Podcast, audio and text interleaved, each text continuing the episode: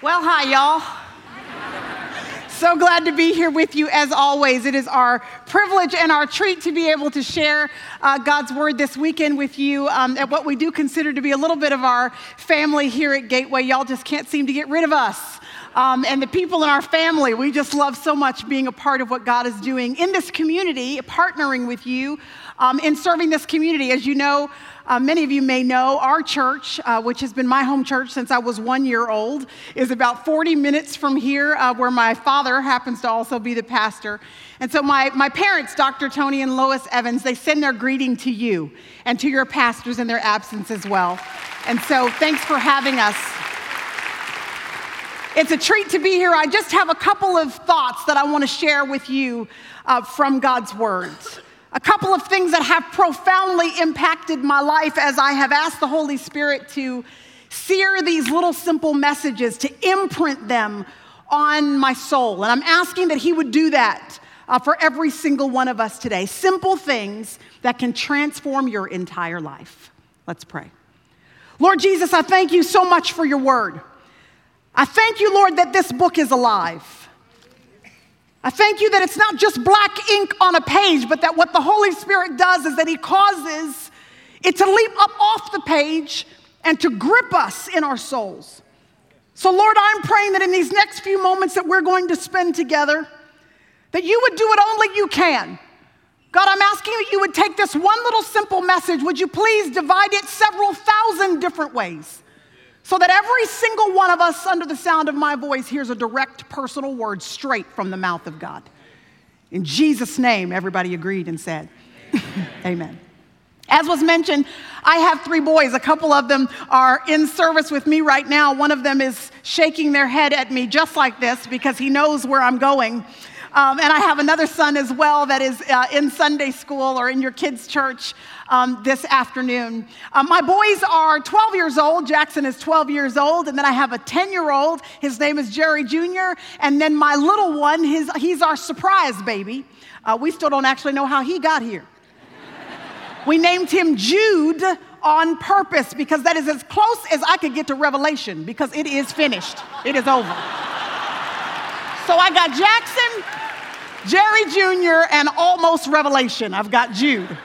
And our three boys are, um, as you can imagine, they keep us very, very busy. They are the highlights um, of our lives. And one of the um, trademarks of my children is that they have um, their daddy's size. Um, their, their dad is a big guy. They are big kids. My 12 year old already wears a size 12 men's shoe. Somebody come help me feed these people, please. they are big boys. And one of the ways that it actually works well for them is that they love sports. Whatever is in season, they're kind of playing it. So we find ourselves at basketball courts right now, basketball season, even football. We found, find ourselves every year um, at baseball diamonds, as my second son has found that for sure baseball is his thing. And so my oldest son, basketball is his thing. The youngest one still trying to figure out what he wants to do with his life. Uh, but that second one, Jerry Jr., um, baseball is his thing. We're pretty proud of Jerry Jr. in baseball because he actually is pretty good at the game. I think because of his size, he's got a lot of power behind his swing. He can already, he's 10 now, but at eight and nine years old, he could swing a bat and get a good hit and get that ball already over the fence line. And then at first base. He makes a lot of stops, pretty good there. He's got a lot of growing to do, and he knows it, but he's pretty good, and we're proud of him. We enjoy baseball season um, in the fall in particular, and also spring ball because, well, it's fall and it's spring. It's not summer. Those evenings when we go out for practice, it's fun and enjoyable because the air, the breeze is blowing by as we're watching practice. And then on those Saturday mornings at 8 a.m. or 9 a.m. or 10 a.m. when those games will be, it's early in the morning and, and the breeze is blowing and it feel, feels good. The problem with spring ball is that it will become summer ball. And y'all know what happens here in Texas in the summer. The sun ain't, ain't messing around and it comes out and it scorches us. And there you are sitting there uh, watching your child uh, playing baseball. And it's really okay when there's just one game, but then at the end of the season, there's going to be a tournament. Lord, have mercy. What that means is you're going to go out on Thursday and that you're going to play one game, two games that may parlay into three games if your child's team has done well then it means if they did well on Thursday, you are coming back on Friday and you are going to sit there underneath the umbrella or the tent that you bought from the sporting goods store, still sweating bullets running down your face and down your clothes as you try to be excited for your kid that keeps on winning. And then you have to come back on Saturday, and then they have the nerve to want you to come back on Sunday for the ending of the series. And, and I don't know if it's ever okay to pray your kid loses so you can go home. And I will neither confirm nor deny that I have ever done that. But I do recall a couple of summers ago, maybe it was last summer even, there was this one particular day where it was scorching hot, and we had sat outside and we had gone through two games already. It was time for a break, and so we'd all gotten into our car, gone to a restaurant where we could get some air conditioning and some nice cold ice water. And so we just enjoyed a nice, refreshing lunch came back for the next game. We got all of Jerry Jr.'s uh, gear out of the back of the, the car and we headed over towards the dugout so that we could get him and the rest of his team members all set up for the next game that they were getting ready to play. And my son is a, a, normally fairly confident young man, and he was actually excited about this next game. But as we got closer and closer to the dugout, I watched my son's countenance begin to change just a little bit. I watched as that chin that had been kind of held up high as he walked over towards the dugout, I watched it kind of hang a little bit. I watched him start wringing his hands and, and I saw his shoulders kind of slump forward. He seemed a little worried about something. I looked around trying to figure out what it was, and then I thought I, could, I spotted the problem. You see, there was another team. In fact, it was the team we were about to play in this next game. This team had played my son's team earlier in the season. And when this team had played my boys' team earlier in the season, they had annihilated us. I mean, it had been a complete upset, a complete embarrassment. This team was filled with boys who are serious baseball players. You know, the kind that when their parents gave birth to them, they put a mitt on one hand and a baseball on the other hand. You know, the kind, the team that has the serious parents as well. It was that kind of team. And we were up against them again. And my son was a little nervous about it as he spotted the, this team. He knew how good they were. As we walked past them, he overheard two of the team members talking to each other. We all overheard them. They thought they were whispering, but they weren't doing a great job. One leaned over to the other and said, There goes that kid from the, from the other team. Do you remember him? He was the one that hit the ball that went over the fence. Yeah, that was the one that was at first base, the one that caught all the outs during that earlier game. That, that's him. The other kid leaned over and said, You mean that's Jerry Shirer? My son heard his name cross the lips of the opposing team members. And all of a sudden, that head that had been down, all of a sudden it popped back up again. All of a sudden, his chest poked back out. He got his swag back as he walked over toward the baseball diamond. I, I, in fact, we had to bring him down a few notches before the game started. It is absolutely amazing how your countenance changes when you really understand what the enemy thinks about you. The reality is that in our lives, you are going to, and I am going to face challenges. There are going to be battles that you have to fight. There are going to be difficulties that you will have to traverse. And we could face them, church, with insecurity and with our heads hung down, unaware and unsure of how we're going to be able to get through this difficulty in our lives. But everything about the way we face challenges can and should change when we really overhear and understand what the enemy thinks about us. Because the reality is, my friends, that even if we don't believe it, He believes your enemy. He believes every single thing that the Word of God declares to be true about you. Even if you aren't convinced, He knows because the Word says it that you and I are victorious. He knows that you have already been forgiven. Even if you don't believe it, He knows that there is therefore now no condemnation for those of us who are in Christ Jesus. Even if you aren't convinced about it, He knows that He is already under your feet. Even if you aren't sure, you need to know that He's sure that He can form a weapon against you, but that that weapon will never ever prosper. He knows that you've been made competent by the Spirit of God. He knows that if God is for you, then no one and nothing could ever prosper against you. What? What ashamed it would be for the enemy to believe more about our potential than we do. For him to be more convinced about who we are because of our relationship with God through Christ Jesus than we are. So I want to talk for just a few moments tonight to anybody who may be in the room and you are facing a circumstance right now where honestly you are a bit intimidated a bit discouraged at this particular valley year in your marriage, or difficulty in your finances, or trouble in your health, or struggle in your singleness, or problems on your job, or in that ministry, or that business you started, you have run into trouble in your journey of life. And you're wondering how you're going to get across this one so that you can move forward and onward to all that God has for you. There are some simple lessons that we can learn from a group of people in Scripture that know exactly how that feels. If you have your Bibles and you want to turn with me to the book of Exodus, you can do that if you actually still use a Bible with paper pages like I do. or you can use your iPhone, your iPad, any manner of iNess. Just get to Exodus chapter 14, because in Exodus chapter 14, we meet the children of Israel. Two million pilgrims that were once slaves, they have been freed miraculously and they are now on their journey with God, headed toward the land of milk and honey.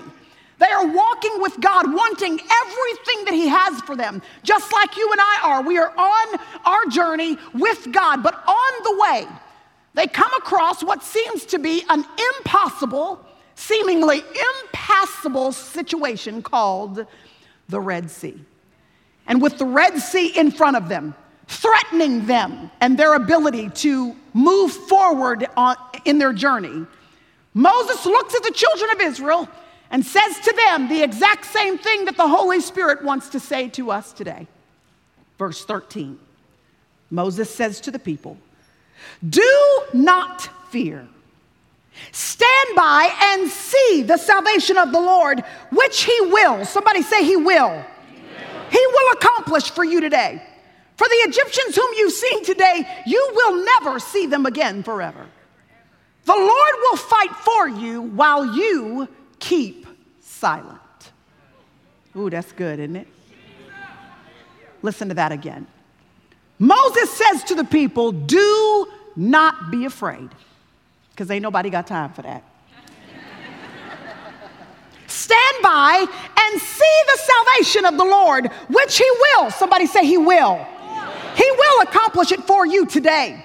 For the Egyptians whom you've seen today, you will never see them again forever. The Lord will fight for you while you keep silent. Moses looks at the children of Israel as they are facing their Red Sea. They are looking at it dead on, just like you might be as you sit here in these seats or you're on the other side of that screen participating in this um, time of worship and, and in the Word with us. And you are looking dead on. You are face to face with a Red Sea circumstance in your life. And for the life of you, you cannot figure out how you're going to get around this one or through this one or to the other side of this one. Moses says to the children of Israel, embedded within these instructions that you and I are going to look at for just a few moments, embedded within the instructions, I hope you noticed, there is a promise of victory. He says to them, he will, God will, your God, Yahweh, will give you the victory. You do not have to manipulate for it. You don't have to create it. You don't have to manufacture it. All you have to do is go and claim the victory that you've already been given. I don't know if you know or not, my friends, but if you read the whole book, in the end, we win. The victory has already been given to you. So Moses says, when you realize that you're fighting not for victory, but from victory, it changes the way you look at the Red Sea. When you realize that the victory has already been given to you and that you are just going to lay claim to everything that your God already has stored up for you, it changes the way you face the difficulties and that I face the battles in my life.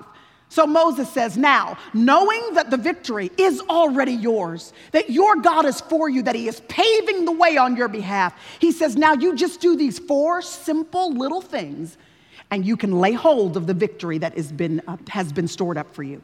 He says, number one, be fearless. He says, be still. He says, be watchful. See the salvation of the Lord.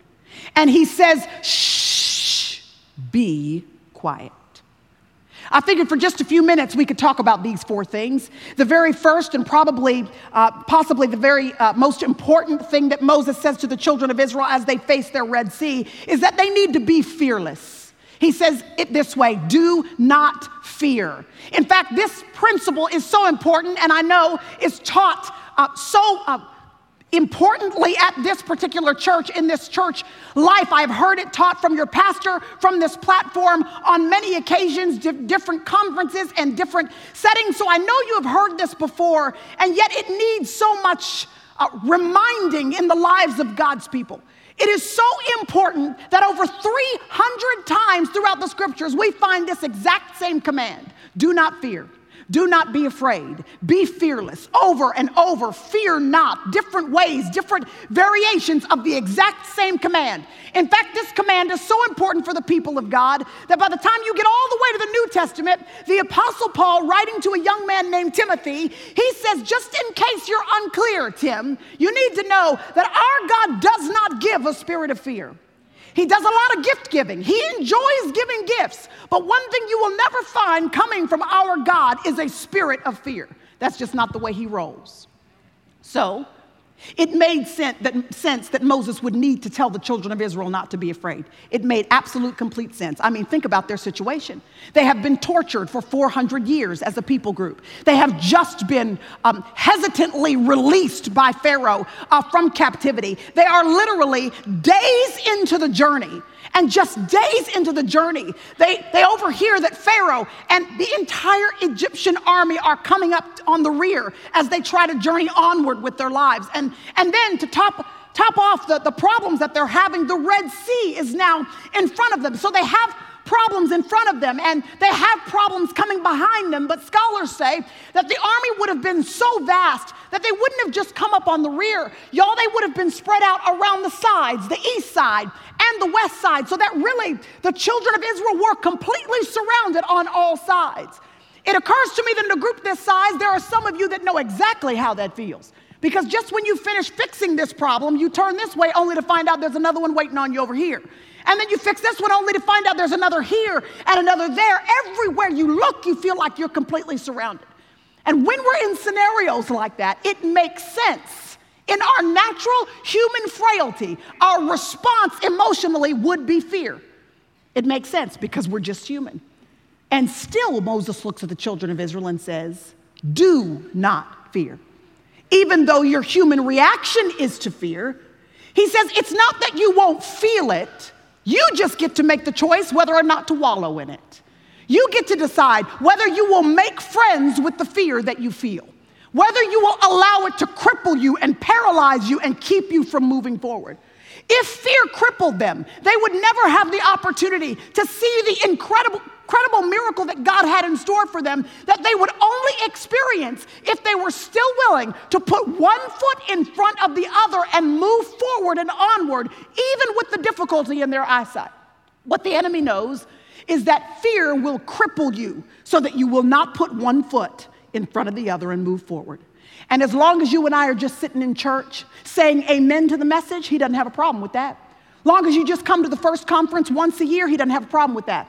Long as you are at the pink conference once a year, he doesn't, he doesn't have a problem with that. What he has a problem with is someone who comes on Sunday and comes to the conference and is enjoying the presence of God, but then walks out of these doors and lives fearlessly, puts one foot in front of the other in obedience to God, and moves onward toward the destiny that God has for them.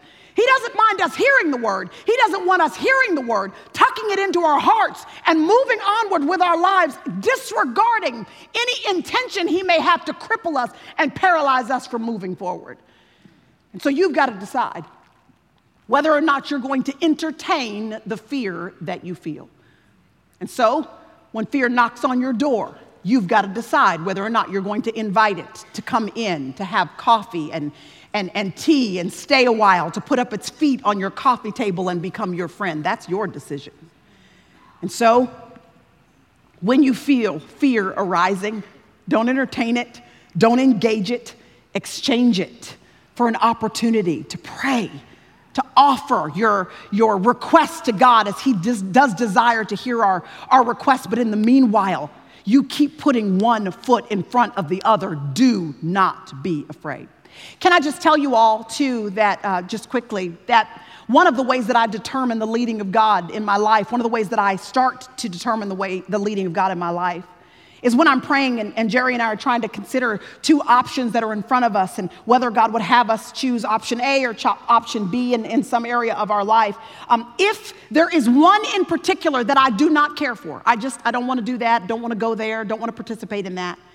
And as I'm praying through it, if I consider all of the reasons why I don't want this option, and when I water it down to its base level, if any of the reasoning, even at its most root, most base, fundamental level, if there is anything having to do with fear or intimidation or insecurity that is keeping me away from this option, that I automatically assume that if our God does not give a spirit of fear, and there is a spirit of fear attached to this option, then it must mean that the enemy is going out of his way to try to steer me away from that particular option. And if he's trying to keep me away from that particular option, he must know that there is a blessing in that option that he does not want me to have. And I don't know about y'all, but when I find out that the enemy is behind something, it causes a holy indignation to rise up on the inside of me. I want every single thing God has for me. Can I get one person to say amen? And so, if you find that, that a spirit of fear is attaching itself to some specific area of your life, then you pray about that. You ask the Lord, is there, is this a Red Sea that the enemy is trying to steer me clear of? Because he knows if I keep putting one foot in front of the other, if I cross through this thing, that on the other side is the milk and honey that you have planned for me. So do not be afraid. The second thing he says to the children of Israel, if they're going to claim uh, the victory, he says to them to be still. Some translations say stand by. Some say stand firm. Stand still. That's the gist of it. I want you to notice the two parts of the command the standing part and the stillness part. I want you to put yourself in the position of the children of Israel. Red Sea, 400 years of being brutalized as a people group. The Egyptian army coming up behind them. And the best, most strategic battle plan that Moses can come up with is stand still. You got to be kidding me. Moses, you do realize that there's a sword right here. You don't want me to grab this sword, sharpen it so that I can get ready to defeat these enemies. Moses, you do realize there's bow and arrows right here. I can set, set flame to the end of these arrows. We can go ahead and send them sailing into enemy camp. Mo, you do realize that there's some wood right here. I can go ahead and start carving it up and, and I can tie some logs together. I can get us a nice, a nice raft for me and my family to head across this body of water. Moses, I, I do have some solutions, and the solution you have doesn't seem to make any sense. You mean, Moses, that you do not want me to lean to my own understanding as to what to me seems like a suitable solution for this scenario? You want me to do that which contradicts my flesh, contradicts what you are instructing me to do. Moses says, Yep, what you need to do in this scenario is not what your mind thinks you should, not what your flesh wishes you would. What you need to do is plant your feet and stand still. Now, standing and stillness both sound like the most passive of commands. I mean, there are so many more active, engaged things that I could think of doing when I'm in um, troubling situations in my life. Standing still doesn't seem like it's gonna do any good at all. It seems so passive. We need something more active. But I want you to think about this for just a moment. Thursday, after you ate your third helping of turkey, after you downed a bit more of the sweet potatoes and the yams and the green beans and pumpkin pie. I don't know about you, but after I took in all that, that sugar and all those carbs on, in one sitting like that, when I walked into the living room in front of that football game, the last thing I wanted to do was stand. I wanted to sit down. Because standing is actually not that passive. Sitting is passive because it means you want something else to carry all of your weight. Moses says, Do not relax yourself. Require your body to be resolved. In fact, think about how much energy and effort it really does take when you're especially tired and you're sitting down and someone asks you to stand up. You just don't want to, right? But it, because it really does require you to engage your mind, for your brain to send instructions down to the bones and the joints in your body, the muscles, everything has to cooperate in order for your skeletal structure to be held upright over an extended period of time. There's nothing passive about standing at all. Moses says to the children of Israel, the Holy Spirit says to us today, you want to win this battle? Then you plant your feet firmly on the promises of God and you call your mind and your brain and your joints and your muscles to be resolved to stand firmly on what God says about your circumstance, no matter how deep your Red Sea looks. You stand still plant your feet, be resolved, believe that He is who He said He is, and He can and will accomplish what He says that He will accomplish. There was a young lady that interned with our ministry for a while. Her name was Katie. She was with us for the summer. She moved from Baton Rouge, Louisiana to Dallas, Fort Worth. Now, Baton Rouge, Louisiana's airport is a little bit smaller than Dallas, Fort Worth Airport. And I'm sure that the majority of you um, here in Dallas have flown out of DFW, and you know it's just a monster airport. And she had never flown a lot, period. But when she had, it had only been in and out of Baton Rouge. And so when she moved here for the summer, she was going to be traveling with my family and I. We all traveled together most of the time. So, on our very first trip, y'all know we went to Terminal D to catch our flight. There are five terminals over there. And then, if that weren't confusing enough at the airport, not only are there five terminals, but then there are 30 to 36 gates in each of those terminals. And then, if that weren't confusing enough, they have the nerve to, to cause some of those uh, gates to actually have a part A and a part B. So, you might be going, you know, to Terminal A, gate 36B. Well, on this occasion, we were at Terminal D. We pulled up, parked the car, got all our bags out of the car, and we made our way um, towards uh, security. We, we then began to take off all of our clothes so that we could get through security and get to the other side. Katie's line was taking a long time. My family and I had been in one line, she was in the other. There was a hiccup in her line, she couldn't get through. And so uh, Jerry sent her a text from the other side of security and said, Hey, we're just going to gate 22A. It was literally right there to the left. He said, We'll meet you there. She waved at us. She got the text. She'll meet us there. We sat down, waited for Katie. She Still wasn't there. That line was taking a long time. Boarding the flight. We got on the flight, got the kids all settled, put our bags in the overhead compartment. We were waiting for Katie. I mean, they were boarding the last person now. Still, absolutely no Katie. We were, we were sweating now. We couldn't understand what was going on, and, and we couldn't find her. We couldn't text her. She wasn't responding, nothing. Finally, at the very last minute, I mean, the very last minute, Katie comes running down the jet bridge and down that little narrow airplane aisle, and she plops herself down in the seat. She is sweating bullets, and her hair is plastered to her face from all the sweat. We're trying to figure out what, what was going on. Security was just right there to the left of the gate. Finally, she looks up from her seat when she got all settled to find the five of us looking back at her like this. we said, Katie, what happened? She said, Well, I saw that Jerry texted me to come to gate 22A, but I just assumed that he meant gate A22. So I got on the airport train that takes you to every other terminal in DFW airport. When I realized I was in the wrong place, I tried to scramble my way back here as soon as possible.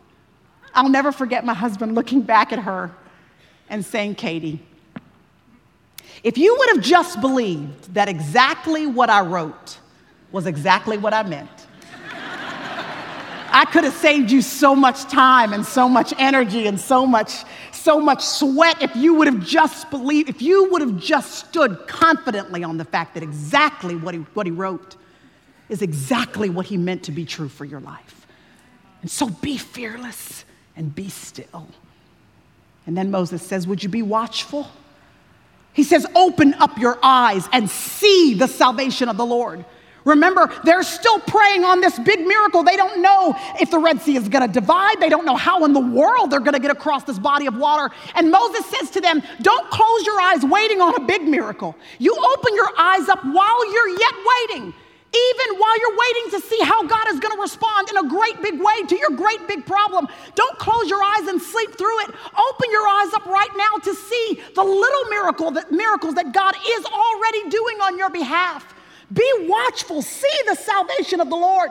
Moses didn't want them to ever forget what it looked like when his rod was held up over that body of water. He wanted them to never forget what the faces of their toddlers looked like as they were wide eyed in awe and wonder at all that God was doing. He never wanted them to forget what it looked like, what it felt like, the, the hands, the weathered hands of their elderly as they grabbed those hands and walked across the body of water. He never wanted them to forget what it looked like when their sand sandal feet collected absolutely no mud on the bottom because they were walking across on dry ground. He never wanted them to forget what it felt like when that east wind started blowing slowly at first, but then began to gain more and more steam and began to blow so hard that it parted that body of water into two walls. He wanted them to see the details of God's deliverance. So he said, Don't close your eyes waiting on something big. Open your eyes up right now because God is already doing something big that you do not want to miss in your life.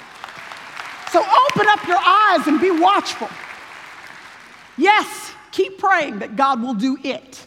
In the meanwhile, keep your eyes open to see all the it's He's doing in your life today.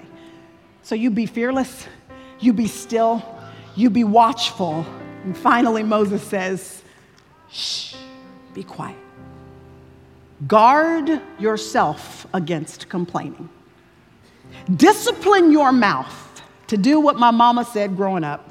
If you don't have anything good to say, don't say anything at all. The scripture says that our God watches over his word to perform it. So, why would we give the enemy something to work with out of our mouths instead of giving God something to work with over our lives? And so, you speak this word over your Red Sea. You, you, you find confidence in the promises of God that are specific to what it is that you are facing. And then you just watch God respond just like he did with the children of Israel. Because then a fearless, watchful, silent, steadfast bunch of Hebrews, they got to see the miracle of the lifetime. A miracle that, by the way, when, the, when Hollywood did the movie The Ten Commandments, it took them 18 months to figure out how to simulate what our God did in a split second. he did it for them. And I'm here to tell you, he'll do it for you. You just be fearless. You be still. You be watchful.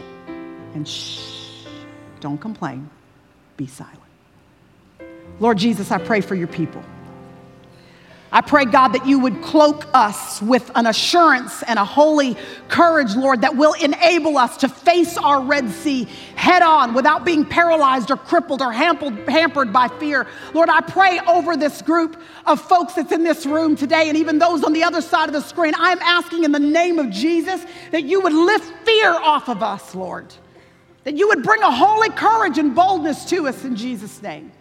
Lord, I'm praying that you would help us to be a church that will stand steadfast on your promises, that we will believe that what you have said to us is what you mean for us.